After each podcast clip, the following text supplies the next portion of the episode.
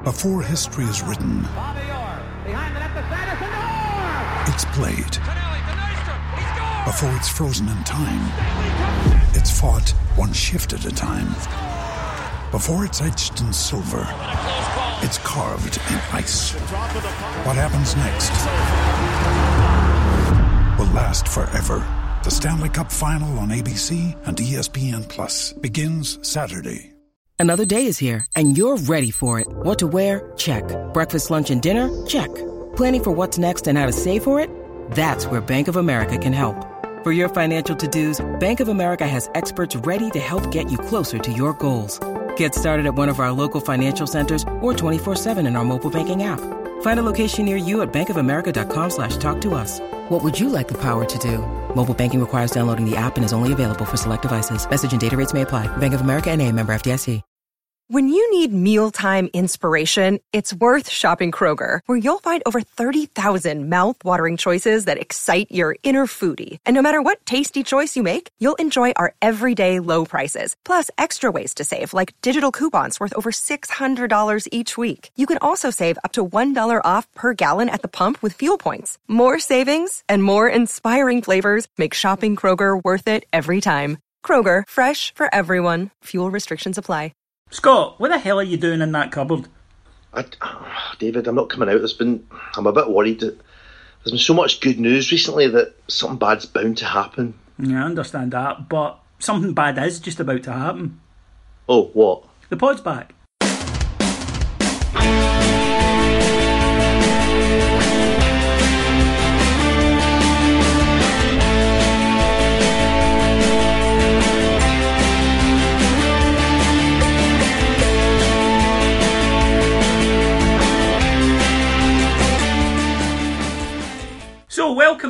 And Rangers podcast. My name's David Edgar, and I'm broadcasting live from the queue at the Superstore. Standing next to me and being sent for sundry items such as pencils, dog collars, and uh, a glass with Gideon's LLM 8 on it is my chum and pod co host, Mr. Scot Van Den Akker. Hello, hi, and welcome. And I couldn't get any ZLM glasses, but I did manage to get a Bob Malcolm signature. well, yeah, you can keep that one. Oh, yeah. Yeah. Um, is he still interested in computers? That file transfer protocol thing? He is indeed. It, it says that something. Uh, uh, apparently, Bob, if you get a signed jersey that Bob didn't sign, it's worth more. Yes, uh, not shocked by that. But then, as I'm the only guy in, in existence that owns a Julian Rodriguez match worn shirt, including Julian Rodriguez, I'd wager, um, I don't think I can really talk about Rangers tat. Exactly. Your wife discovered the finest Rangers Tat Emporium in Glasgow, and you've since put an awful lot of your earnings into that, haven't you? Yes, I absolutely have. I'm sitting here drinking out of my Paul Gascoigne mug, uh, 1995 vintage Paul Gascoigne uh, blonde mop Gazza mug. Um, which I shall uh, place a picture of on the Twitter sphere once we're done here. So, Scot, an awful lot to talk about, and uh, very much a shortened, uh, a chastened uh, summer break for us this year. Uh, I kind of feel we haven't had any time off. I kind of feel like the players did when they were told that they were having 20 minutes off for a fag break before coming back to training. Well, frankly, I've come back in poor shape. You left I've, in poor shape in all. Well, yes. Um, I'm just hoping that this episode of the pod isn't like a trip to Gullane Sands. Mm. Well, most of them are, but only for the listeners. Well, that's true, yeah. In all fairness. Um, it's been quite short, but however, well, see, there's the other side on a slightly serious note is that we've been doing a sort of homosexual based comedy pod for about seven years. And during that time, almost all of it has been during an absolute nightmare for the club and its fans. We face today a podcast where the agenda is pretty much good news, followed by some good news, with a wee side smudging of good news. It's, what do we do? Yeah, How do we react? It's a tough one because when you've had repeated kicks in the balls and you grow to sort of expect kicks in the balls to go through a sort of relatively decent period of no kicks in the balls is a bit of a strange feeling isn't it yeah it's like I don't know. It's like we've been asked to do a comedy sort of blah blah blah pod, but not to get people through the bad times, just to actually get people through good times. Yeah. Um, it's it's, it's, it's off putting for us, but I'm sure we'll manage to be shit as ever. I mean, I wouldn't worry. No, no, we're, we're consistent if nothing else. Okay, um, let's start with I think the biggest news of the summer. Um, because of its ramifications and because I think of also what it signifies. Uh, I think it does definitely signify an end of a chapter. And that was the announcement this week from Dave King that the onerous retail deal with Mike Ashley and Sports Direct has now been amended as we are still in partnership with them um, for another year anyway. But instead of the previous deal, which we've covered ad nauseum, and no one listening to this pod uh, is unaware of what it was, uh, a new deal has been put in place which is much fairer to Rangers, with 50% of all items sold in, or 50% of the profits of all items sold in Sports Direct shops going to Rangers, and up to 75% of items sold directly by Rangers from the Mega Store and through their own website. Uh, it's now a one year deal um, following the ridiculous seven year deal which was put in place and has immediately been worth round about £5 million to the club and probably you could I think conservatively estimate that before the season's out will be worth that at least again. Scot, huge, huge news for Rangers. If I, I was to say to the audience out there that I'm sitting in my new uh, 16, 17 home top with long sleeves Rangers shorts and third strip socks, they wouldn't be surprised, as I'm sure most of them are sitting in the new Rangers gear listening to it. It's been absolutely tremendous. It, um, there are a few different angles to this. Firstly, thanks to all of you and well done. As a support, we're quick to argue. As a support, we are quick sometimes to schism and sometimes to say, oh, you don't speak for me. But to, fight, to fend off Mike Ashley, to genuinely boycott his tap, and to manage to avoid buying Ranger stuff was very difficult, and don't underestimate because David and I know because we've done the same. It's not been easy passing up strips, Christmas presents. Kids, I've got two kids now who've never had any Rangers stuff really because I refused to buy it, and it's a huge psychological deal, not just financial. It's amazing. I, I was in the store on Thursday, and the queue was out to the door, and people grabbing anything, mugs, uh, backpacks for their kids, just anything the Rangers stamp on it to help. Uh, incredible scenes, and they've been repeated on Friday, Saturday, and the new stuff's coming on Tuesday morning. And I think it'll be like locusts descending on trees when that stuff comes in on Tuesday.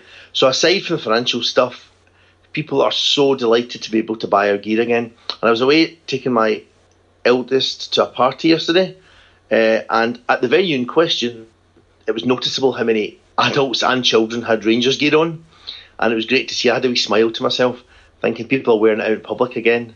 And uh, it's, I think, what you all did and what we did to make this possible. And we were told, remember also, David, I think I'll mention this soon, but we were told by the experts in the media that Ashley was too powerful, too big, too strong, and in fact we should surrender to him and give him all the shares and let him be chairman. I think the bullshit of the people who are uh, telling us how what an impossible job we had has been exposed as well. But you did this, we did this, and I really, as I say, I really do hope you're sitting there in your third strip shorts uh, listening to the podcast because you deserve to. We all deserve to. Well, I'm sitting here in my uh, Broxi Bear kimono and Rangers branded underpants, so uh, I certainly am. I'm staunching it right up. They say though in a deal like a deal like this, Scot, that there's no victims, and I think that there are, and the people that we need to feel sorry for are the 20 Progress Niederkorn fans who are coming over next Thursday and we're maybe hoping to buy like a keyring or something because they're fucked. They, they'll be very lucky to find anything. It's going to be uh, like Black Friday and Asda. Uh, unless all 20 of their fans are triple XL size. Yeah, 20, 20 Dingwalls, 20 Luxembourgian Dingwalls. Um, no, absolutely. And you are totally right there because the deal was so intrinsically venal and lazy uh, and based on the assumption which he got from Newcastle fans, and that's not to criticise Newcastle fans, you make your own decisions, it's up to you. But he had gone on the fact that you can be as unpopular as as as possible to be with, with the the supporters of the club that you own or have an interest in in this case. But they will continue to buy merchandise. That's the lesson he'd learned from Newcastle. And it didn't happen at Rangers. The boycott was without any massive formal statements um, there were a few, but there wasn't a day where everybody sat down and went right from this day forward. that's what you need because people weren't railroaded into it. They came to their own decision. And as you mentioned there, even in the last couple of days, it's been noticeable to see the amount of Rangers tops and, and Rangers sportswear that you just hadn't seen for a number of years. In fact, if you did see it, certainly in my experience, if I saw someone wearing something, I sort of doubled, you know, because it was it was so out of the ordinary. It was such a bolt from the blue whenever you saw that. So for everyone now to be able to do that, I think is fantastic. Now, how did it happen? Well, there are a few factors, um, which of course are are uh, not always being reported, but there are a few factors. The first one is the boycott. The second one is that Dave King dug his heels in and said, right, fine, if this is the case, we'll wait out the seven years. And the third one is that Sports Direct aren't a private company. Mike Ashley is, of course, the owner, but they are a public company, they are floated. And he was pursuing a personal agenda against Dave King which was leaving between, well, I'd say conservatively £10 million a year that Sports Direct could be making, certainly 8 to £10 million a year on the table. Now, you can't do that when you are a when you are a, a limited company or when you're a sorry a, a company that's available uh, on the on the share market it's against the fiduciary interests of your shareholders. And you can't even say in this instance that there was a long term strategy in place which was going to be of a benefit, that they were taking a short term hit for a long term loss, because that wasn't the case. What was going to happen was Rangers were going to let this deal run out, Rangers fans were not going to buy that tat in any numbers, and then the contract would end and Rangers would go somewhere else. So it's been those factors the boycott, King's intransigence, and time and pressure from his shareholders, which has brought us to, to this end. Now, one thing I want to, to mention, because I've seen reported by the usual fucking morons, and I'm not even going to dress it up this season in the press. Oh, what a deal for Ashley. He's played a blinder here. Oh, it's a good deal for Ashley. And uh, because he'll make money from it, and it's an unavoidable side issue for us, unfortunately, is that we have to kind of line his pockets while lining the clubs. But that was never the problem for us. The problem was always we weren't going to solely line his pockets and not the clubs. But I've I've read things like, yeah, Mike Ashley's played a blinder because he's got them to buy all that unsold stock. Okay, then, business genius. One question: Why was the stock unsold in the first fucking place? Mm-hmm. Because of Mike Ashley's foolish business decision. So, yes, you're right. He is selling all this stuff that he had from last year that was just sitting in a warehouse. He's selling it all this summer. Mm-hmm. See if he'd signed the exact same deal, except for two years last year, the exact same deal. He would have sold all this stuff last year, be bringing out a strip now, another strip, and made double the money of what he's making. In fact, he'd make far more because they're having to punt these shirts at 20 quid rather than 50 because they're a year old. So don't give me this shite about after you have been banging on for so long about General Mike and his tanks and the rest of the pish that the fucking idiots made up in their hovels. Don't give us this nonsense that this is suddenly a great victory for him because it isn't. Oh, he'll make money off it, absolutely, but he'll make half the money he could have and should have, and he'll make a fraction of the money he could have and should have over the, the length of the contract. He's also damaged his brand with a huge market in Scotland, many of whom will never shop in Sports Direct ever again, and you cannot paint this as a victory for him in any way, unless, of course, you are just a, a Rangers hater or, in the case of, say, Spiers, an absolute moron it's impossible to do that because the fact is, is yes, he's selling all this unsold stock, but he could have sold it a year ago. All that he's done is, and had a year's worth of interest on the money he made. All he's done is basically put stuff in a warehouse for a year and half the amount of profit he'll get on it. That doesn't sound like business genius to me, Scot. No, he also lost four hundred thousand pounds on his shares. Again, not up there with uh, the business decisions of the century. No, it's Clive Sinclair Mark II, isn't it? Yeah, it's but C five. The other thing you got to remember this, David, is that a lot of the time we are told that one of the divides between Rangers and the Celtic is a class divide. We're Thatcher's children. Neo Nazis, if you like, or is it all socialists, man? No, communal spirit. And yet they've been very keen on Mike Ashley, haven't they? Yes, despite the fact that he's quite clearly a modern day work uh, workhouse owner. Yes, but he's been their big mate, tanks in the lawn and all that. And it's funny who they'll ally themselves with just to get it right up Rangers. Mm. Um, well, sorry, Celtic fans, but we're the ones who saw off uh, capitalist exploiter Mike Ashley while you were bumming up his arse. Mm. So we won't take any lectures from you, okay? Sure. Um, right, that, Ashley, that, would be, that would be Celtic, who had on their board uh, Lord John Reid, former Home Secretary and enthusiastic supporter of the Iraq War, and uh, the chap, the Tory fellow, who's a huge contributor, the banker, who's a huge contributor to the Tory party. Yes, and also the guy who used to be the CEO of uh, British Telecom for the whole UK. Yes. Obviously, a communist in his spare time as well. Of course. Yeah, so um, we're getting lectures in business. But what I would say about Celtic fans, um, I know they always listen to the pod and they'll be as glad we're back as anyone, is that I do admire them, David, because as you know, as someone who, I'm someone who believes in lifelong education. And um, well, you yourself used to work at university, and we know how important it is. And see, for all the Celtic fans to be experts over the last couple of years in uh, business law, takeover panels, uh, HMRC, and now, of course, uh, South African business law. Mm. I think it's amazing what they've managed to cram into their studies in the last few years. And now they're experts, of course, in Sports Direct and Mike Ashley and the deal with Rangers. So you have to doff your cap to them. They've not been idle. The other one I like coming in, and we'll move away because I don't like talking about uh, that mob very often, is uh, well, we're talking about that mob talking about us, I suppose, technically, so it's it's not really talking about them.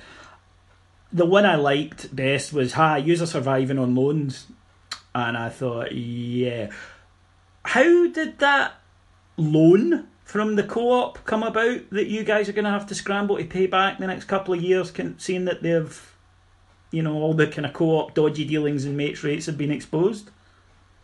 Well, let's see if they can answer us when next time they're tweeting us. You know, Interesting to hear. Uh, or Desmond Dekker and his soft loans. I mean, none of that counts. Every football club in the world runs on loans. Manchester City do not make enough money to pay for all the stuff. Or the other one is a uh, how have you got a UEFA license when you're in debt? We're 18 million in debt to private shareholders. Uh, Barcelona, for example, are 235 million in debt. Manchester United, 380 odd million in debt.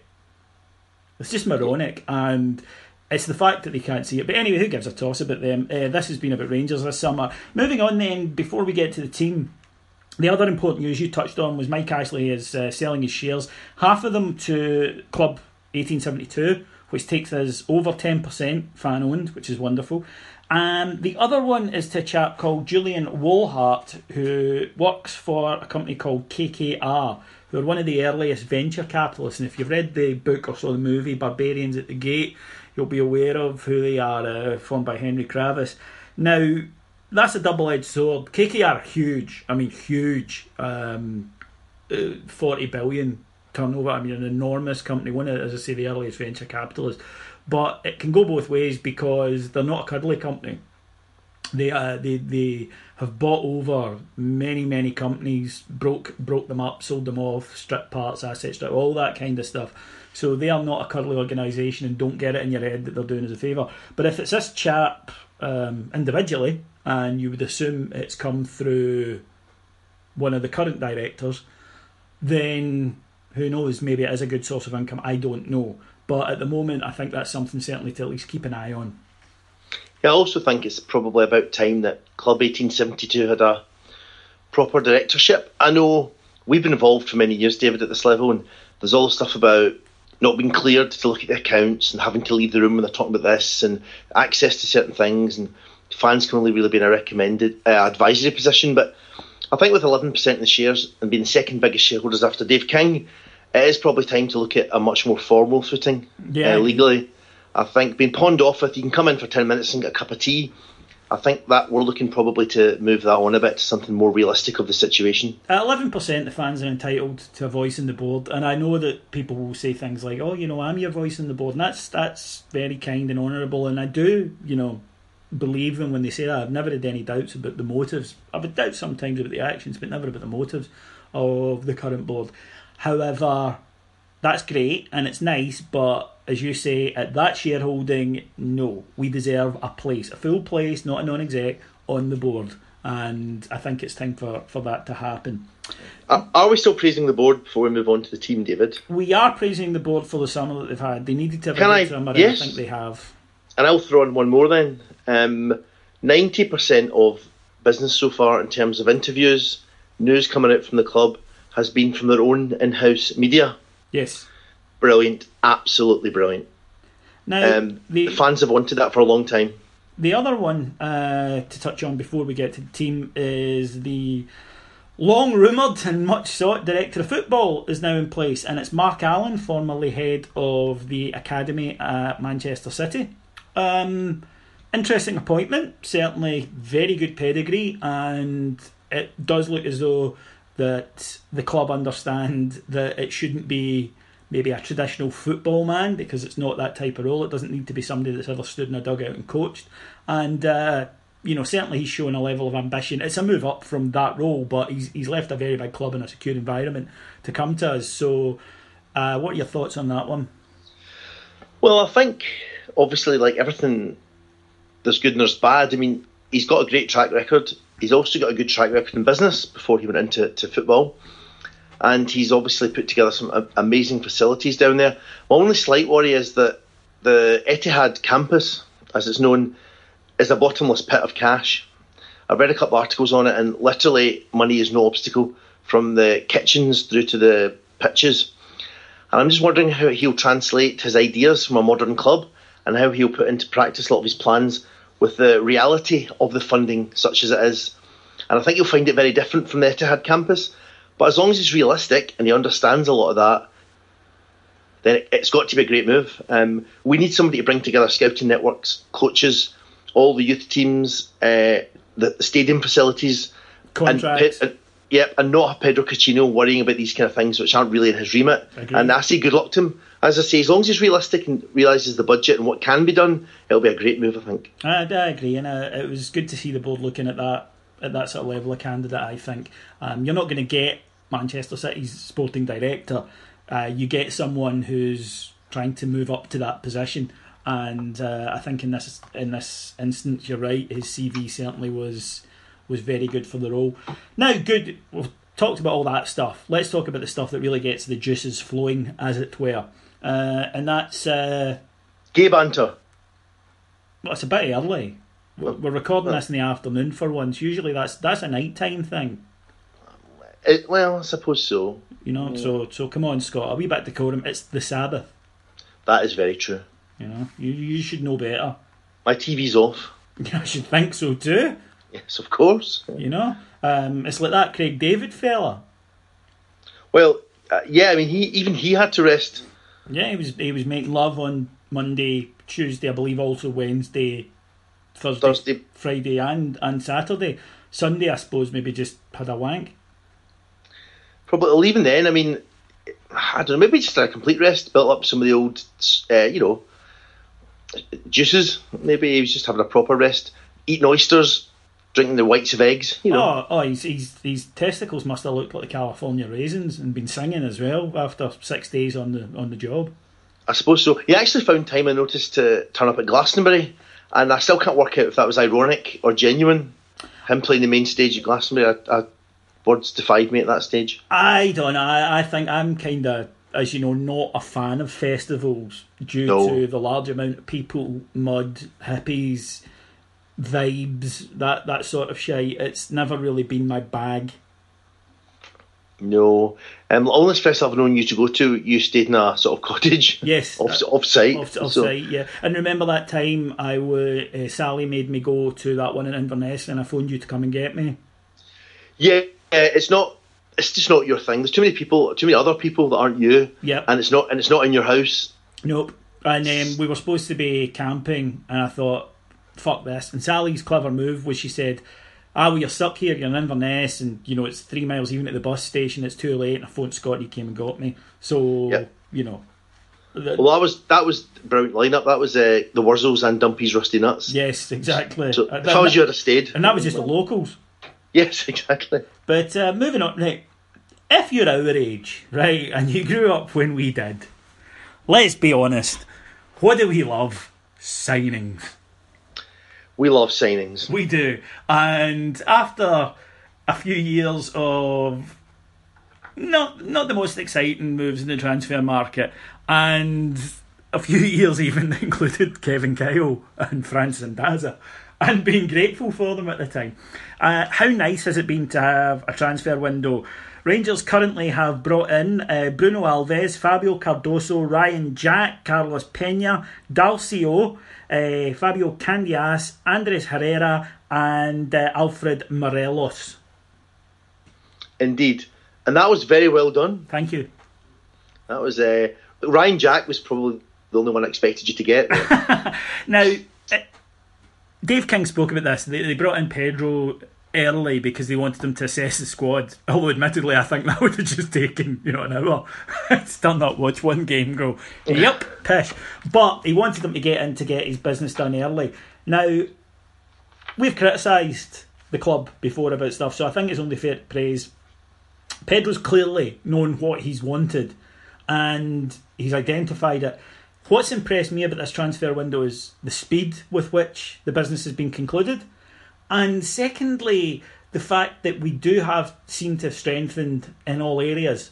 Um, and he's done so at a rate of knots to bring all these players in. But to, to be sitting with all these players by the end of June and to be in a situation where pretty much anything else that comes in through the window is a bonus. You know, if we get that phone call in a few weeks from a club, because British clubs traditionally don't do their business till late in the window, and I think that you see that with the fact that the transfers that are taking a bit of time are Dorrans and Walker, Jamie Walker of Hearts, Graham Dorrans of Norwich, because in Britain the merry-go-round, you know, Norwich will be waiting to see who they get offered, and it does slow things down. Rangers have, have gone out and we've done our business quietly, effectively. There's been no long drawn out affairs. The the longest for the two Mexicans and that was work permits, uh, which have now been granted, of course. And it's very exciting, given where we are, given our financial situation, to have brought in players who, as I mentioned, at least get the heartbeat going. And you know, we're realistic. Not all of them will be successes, but certainly on paper, if you'd said to us beforehand, "This is what you're going to get," I think we would all take it. I think the only one, the only ones I, I can speak about with any knowledge so far is Big Alves. And I watched him at the Confederations Cup and he's romped it so far. In fact, I believe he's playing carpet slippers. Yes, he, uh, he has looked very good now. It's uh, and he was getting praised by the commentators yesterday. You'll notice. Yeah, he's, the, he's he's so so. I mean, I genuinely think you and I are uh, European football fanboy saddles. Um, so Bruno Alves, is his name we've known going back to when he went to Zenit.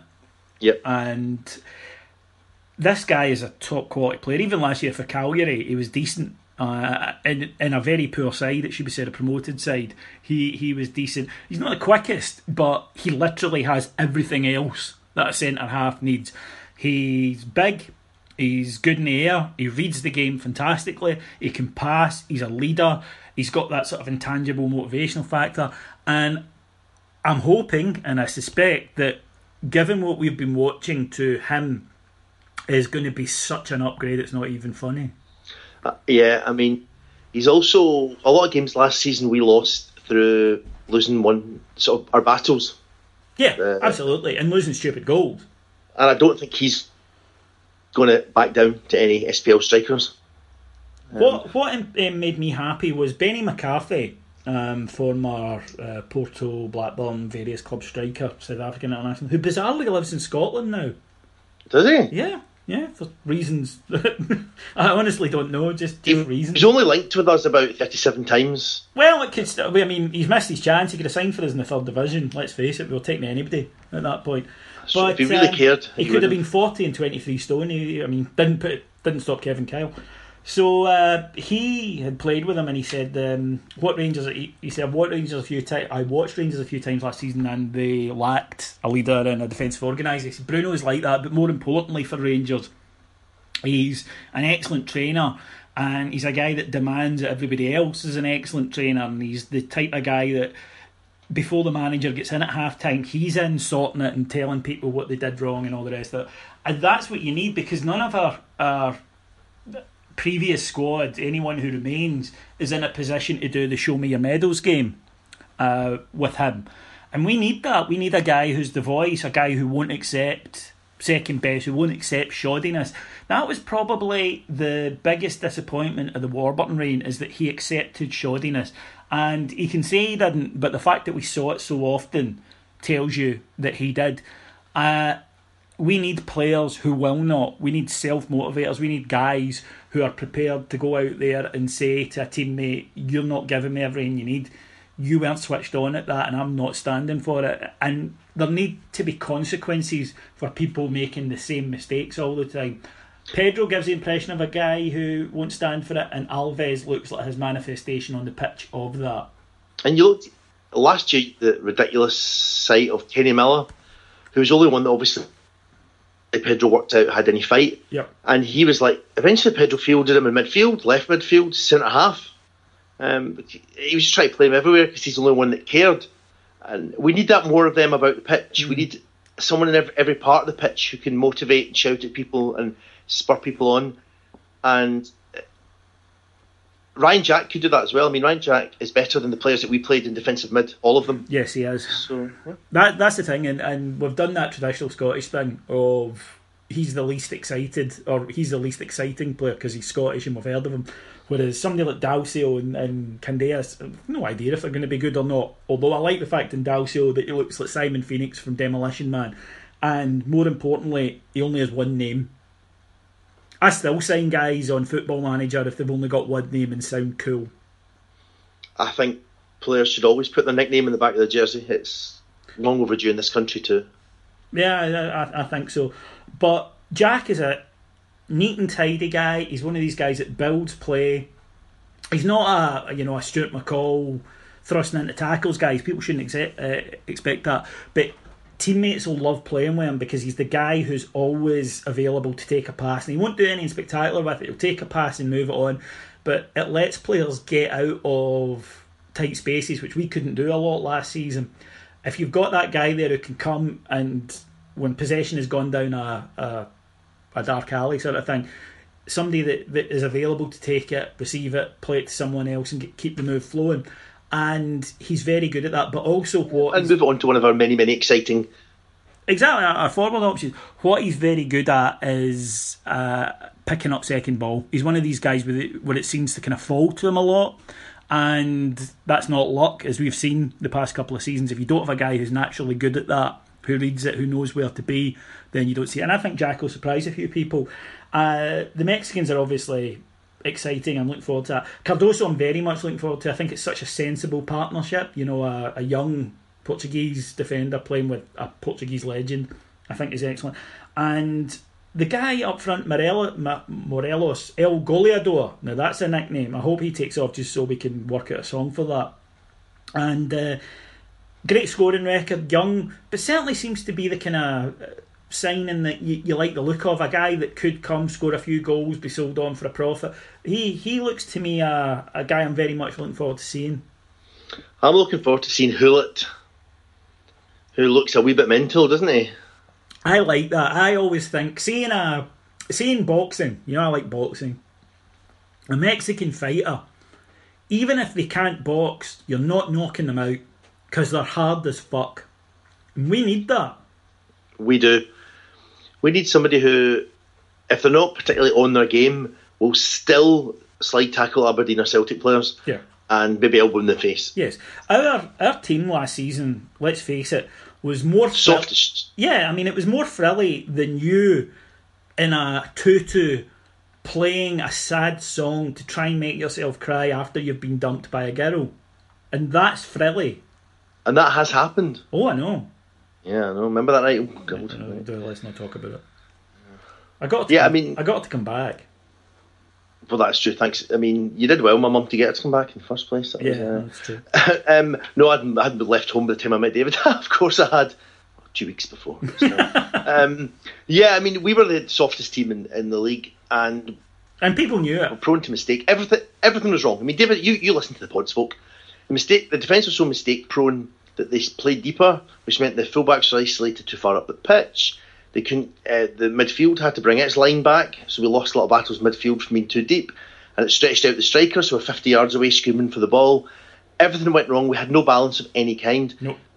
a tougher defence will mean taking more risks, and everyone plays a bit further forward, and it gives a dynamism to your play where you're not scared of losing the ball all the time. I would also like to take the time to say that in the three bounce games so far, um, we have found a place in all three games for varying lengths of time for our young Scouse Yes.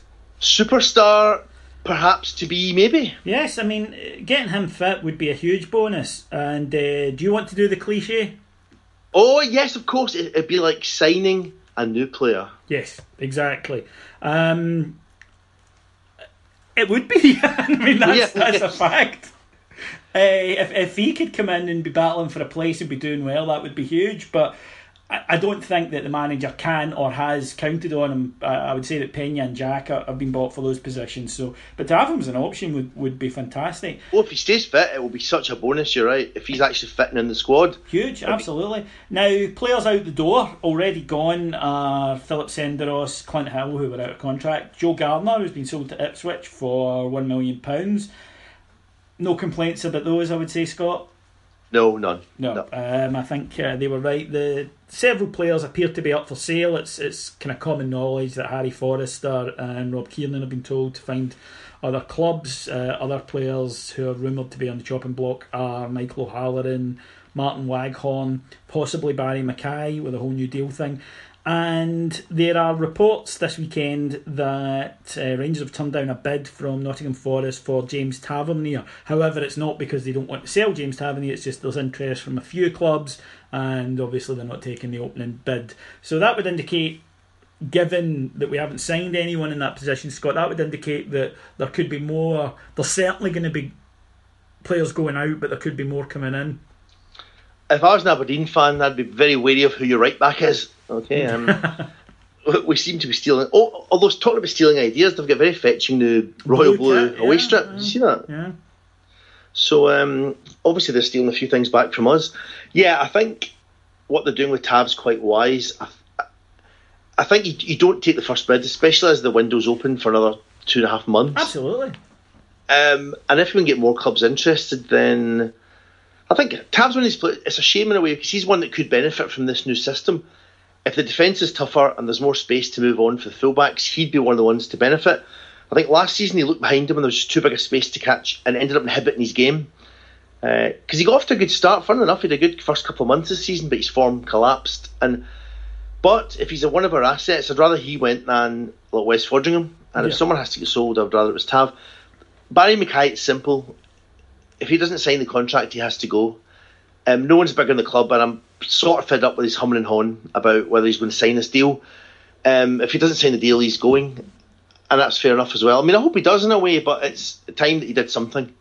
You know, I rate McKay, although he can frustrate me. And there was a match last season, I'm sure one of our listeners will tell me. I remember talking about it in the pod where he was hauled off at half time, and it was one of the most disinterested, lazy displays I've ever seen from a Rangers player. And remember, I was there through the Egil Ostenstad era. So, I, you know, uh, I don't know. Um, I genuinely don't know what's going to happen with him.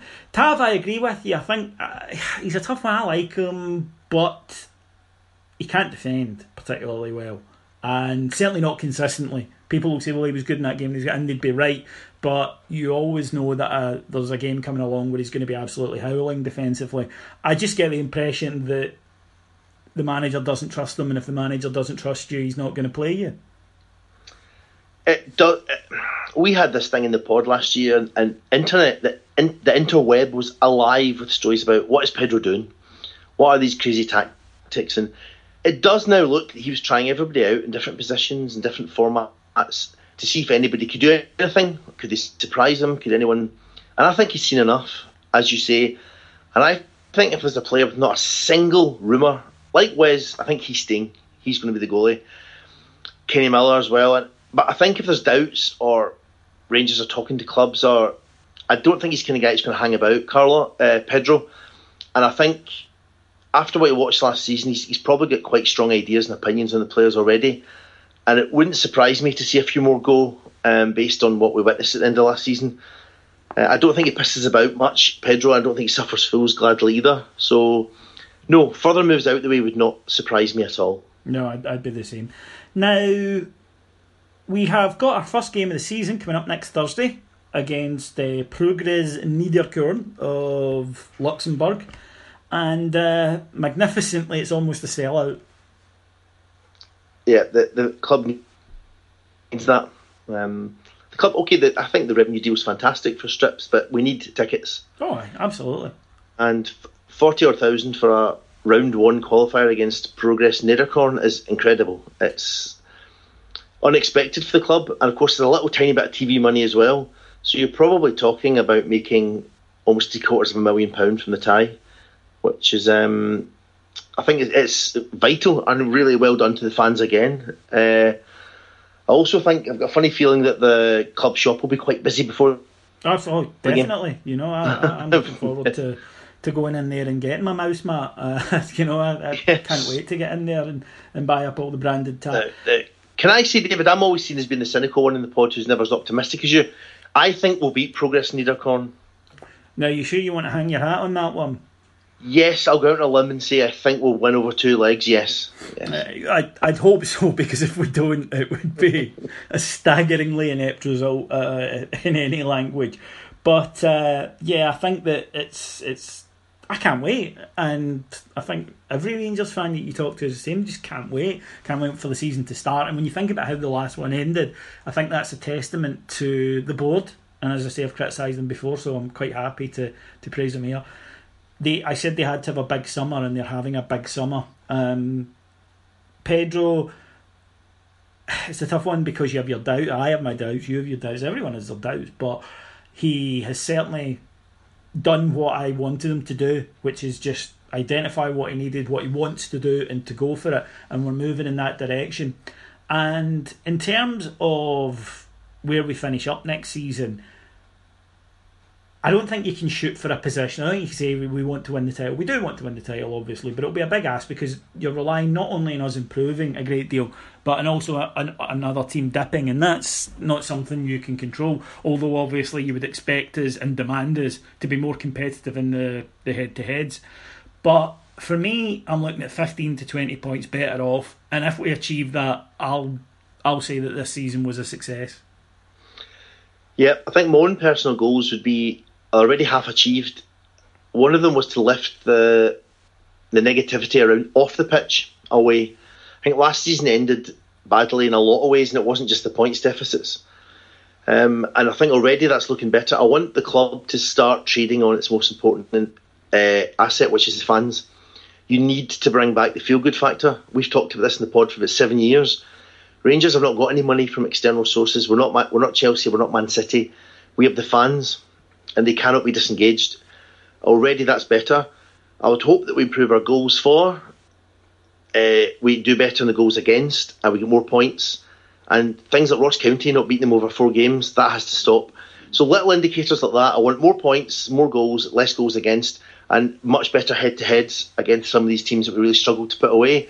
The rest, as you see, we can't control. Um, Celtic could win every game again, and uh, but I think we need to do better Uh, uh, and what we're trying to do, be tougher, compete more, and the fans, as I say, sell out these games, get the atmosphere coming, get the blue strips worn, get more money going through the tills, and give us a profit, uh, not another false dawn, an actual, an actual proper foundation that we can start to build even to something resembling what we should be and have been in the past. Yeah, as, as we've said before on here, we've had more false dawns than a, a French and Saunders tribute act, so it's it's time really for things to move forward. But it does feel different, doesn't it, this summer, in a way that they even last summer didn't, um, and none of the previous ones could. It feels like this is the beginning. The last year was almost a, a sort of ironing out process and a test run, and we were getting up, getting it done, and then getting through it. The money being spent so quickly indicates to me that there was money in January, but that there was no way they were giving it to Warburton because they'd already decided that one way or another he was going to be leaving the club.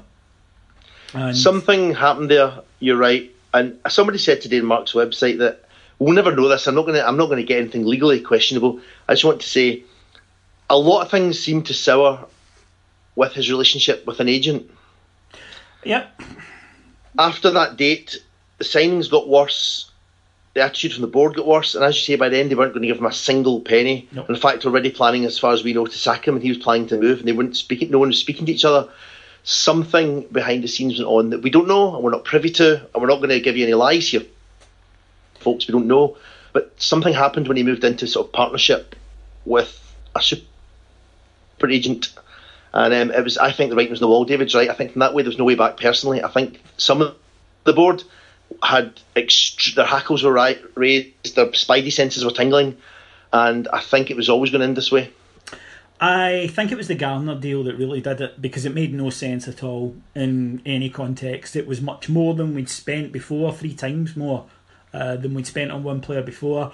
He wasn't a guy that fit the age group, the style of play. There was nothing at all that made that a Warburton signing, as was proven. He, he didn't fit into the way the team played at all. So I think that was the one that crystallised doubts. All, all I would say to people listening is if you go back and listen to the pods where Mark Warburton left uh, or was fired or whatever you want to put it, I said at the time that he wouldn't be taking legal action. I highly doubted there would be court action. And Dave King announced this week that none of the three, um, David Weir and the best in the business as well, none of the three are engaging in court action against Rangers. And I think that that that tells you a lot. Yes, I think we won't go much further, but I think it was always always going to end this way. And I think the board did have a bit of money, and I'm glad they've used it this way. And I'm also glad that Pedro, because let's not make mistakes here, folks. David's right. This could be a disaster again, right? But Pedro has been given the tools to do it his own way. He's not going to go down with someone else's squad. He's not going to go down with that shower of spineless surrender monkeys. He's bringing guys in who can put the boot in, who can play a bit. He wants to try and master the SPL way of playing. And if it doesn't work and we don't get the points totals, Pedro's going to do it Pedro's way. And that includes the way he treats the media, the way he talks to the fans, and the way he bonds with the fans. And I, for one, I'm all behind that. You cannot make a manager good or bad, but you can give them the tools to try and manage their way with their players and see what happens. And the club are doing that, and I don't think we can have any complaints, including Pedro. No, um, I would agree with that. I I think that you can only ask to be given the opportunity to succeed or fail on your own terms. And that was always my thing about Ali and, and you as well, is that Ali just basically went in and tried to be Walter Mark II. And I would rather go into any job or any role and fail doing it my way and failing because I said, no, this is the way I wanted to do it, and I'll be proven right or I'll be proven wrong. And it's okay, you know, if a manager fails, you can, you kind of accept it. Warburton failed doing it his own way. Um, there's no doubt about that. You know, he's beloved 433. And Pedro has been given backing. He's been given funds. He's been allowed to bring in players from the leagues he knows well, and it's now down to him to to deliver. And again, I think expectations are are somewhat calibrated. Um, there's always the hope at the back of your mind, but I think realistically, our, our head is telling us, you know, this is what we should aim for, and I don't think it's an insurmountable ask so he's got the opportunity. Clearly, the board believes in him because they backed him in a way that you could argue that Warburton didn't get, although, as we've alluded to, there were other reasons for that. I think that he is in a good position now to, to go on and, and really push uh, Rangers up to back closer to where we should be. A couple of things to, to kind of mention. One of the reactions I've noticed from fans of other club in the media is we're never allowed to be happy. Have you noticed that? We we touched on this a few times last season with the over celebrating or the bouncy at St Johnstone. So the latest one is uh, ah look at you mugs out buying strips, and as we said, that's a direct 180 from a few weeks before when it was like Ashley's totally screwing you over. Um, we are happy, and then we go out and we, we buy loads of strips, and everybody's laughing and joking, and pictures on Twitter and Facebook and everything, and people sneer we go out and we sign players, and fans are excited and they want to get the name in the back of the jersey and they can't wait, and people sneer.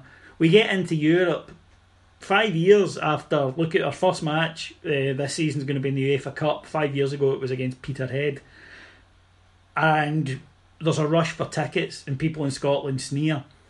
And I just think after a while, we're the ones just away enjoying ourselves. And it's you fuckers who are sitting over there not even doing your own thing, watching us, not watching your own club, watching us. Who's the saddle here? Yes, they're trying to drag us down. Scottish football hated itself to death, and now it seems the only team having any fun is us, ironically. Mm. Um, so I think we'll just leave them to it. I've never known in my time the support to be so unified, and I think partly that is that what we've gone through. Partly is that we trust the board mainly, although as I say, you know, we were all quite vocal in our criticism when they had a bad year, which they did. But I think that just this absolute that our fans now have almost been freed from that that pettiness. Most of us, you know, you'll still get your bangers on social media. I know that, but most of us have been freed from it when we realised it doesn't matter what you do or what you do or what you do. It's all about what we do. And personally, you know, as I say, I, I couldn't give a monkey's fuck what Celtic or Aberdeen or all the rest of them get up to this. It doesn't bother me. It's about what Rangers do. I can't wait to go and see Rangers. Who they're playing is incidental to me. I can't wait to go to the superstore and buy loads of shit. You know, I can't wait to have Bertie and Maya dressed up in the Rangers dog coats um, and Rangers dog collars. Can't wait to meet everybody before the first game and talk about it. Can't wait to spend the season dribbling shite to you on here we're the only club that, that gets that. All these other clubs, it's just chip another season and it'll be the same old, same old shite. One thing about being a Rangers fan is is that it's been, you know, it's always been interesting, and the fact that we spend hundred percent of our attention on us, and even the healthiest supporter of other clubs spends at least ten percent of their time looking at us. I think a few clubs maybe need need to, or a few supporters need to realign what football in Scotland's supposed to be. It's supposed to be fun. And if you're not having fun, you're doing it wrong. And we've had a, a right few kicks in the balls, don't get me wrong, but you bounce back. And that's the thing about the Rangers support that makes me so proud the last few years. Life, to, to indulge in a wee spot of sort of um, amateur philosophising, life is is not about avoiding catastrophe because sometimes it'll hunt you down and just roll all over the top of you. It's about how you get back up after it, and that's why the the fan the, the opposition fans don't understand. You know, you can shout Sevco, you can shout your club died, you can do all that shit. It doesn't bother us because all that matters to us are those guys out on the park wearing our strip and our crest, and everyone in that stadium round about us who are there to cheer the side on that's all we care about. And you lot are an insignificance to us, and you can give it the whole, oh, you only finished third. Yeah, we did. Or, oh, you, you know, with your history, we, have got a fucking magnificent history, and you know it. You you are kind of the opposite of agnostics, because whereas they say, well, if I, I, I can't see God, I can't believe in Him. You lot are like, well, I can see Rangers, but I'm going to believe it doesn't exist. It doesn't fool anybody because your actions, that 10% minimum, that one eye that you keep on us all the time, that belies how you feel about us. And the fact is, it gets proven time after time after time. Scottish football is Rangers. Without us, it, it's nothing.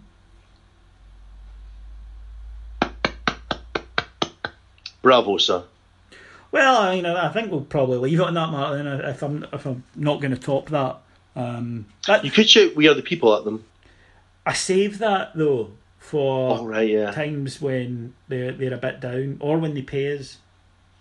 Oh yeah, that's a good point. Don't just give your we other people's away. Yeah. Speaking of which, yeah. This season on the pod, we are going to be offering for the first time advertising and sponsorship opportunities.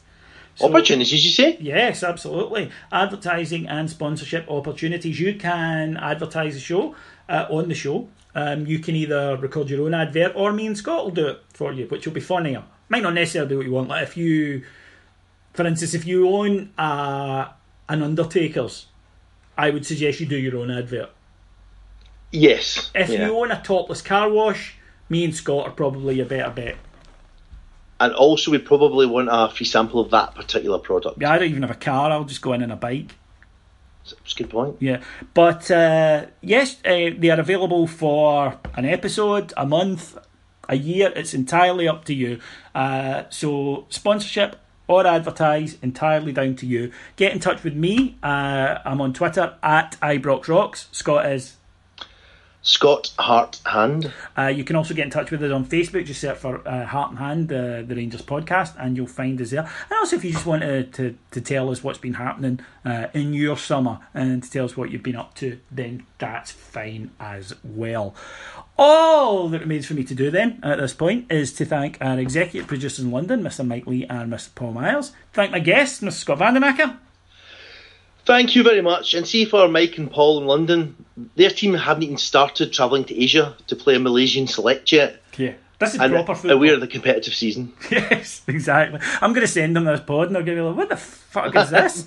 You know? Uh, Is this Icelandic league? yeah, it's like the, the one, Paul will be sort of up a hill in Thailand at this point going, what the hell is this? Um, which I suppose is one of the healthier things to be up in Thailand. Well, I was going to say, I, was, I think you should clarify what he's doing Uh, Thailand. yeah, he's quite a healthy guy. He's quite spiritual, so he does all that kind of stuff. Whereas, yes, you, you and I would be. Where do we get the ping pong balls? Do we need to bring our own?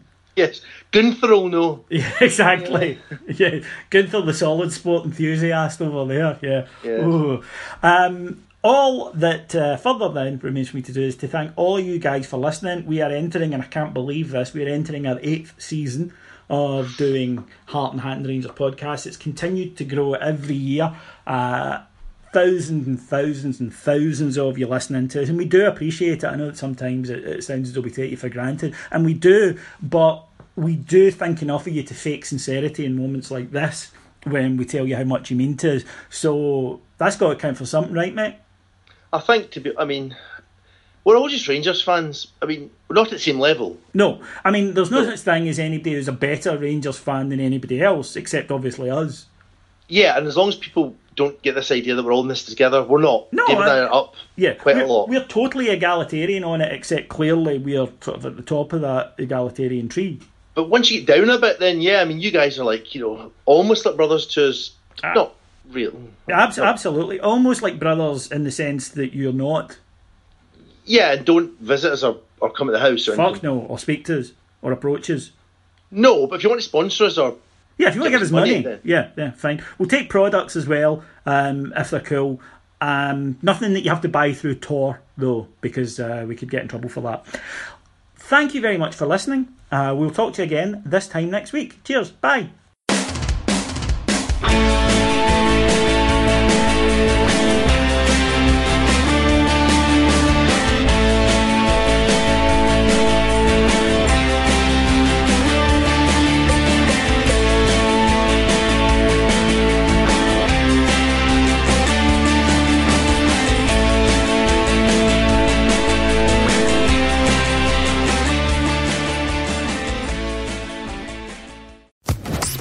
Social Podcast Network.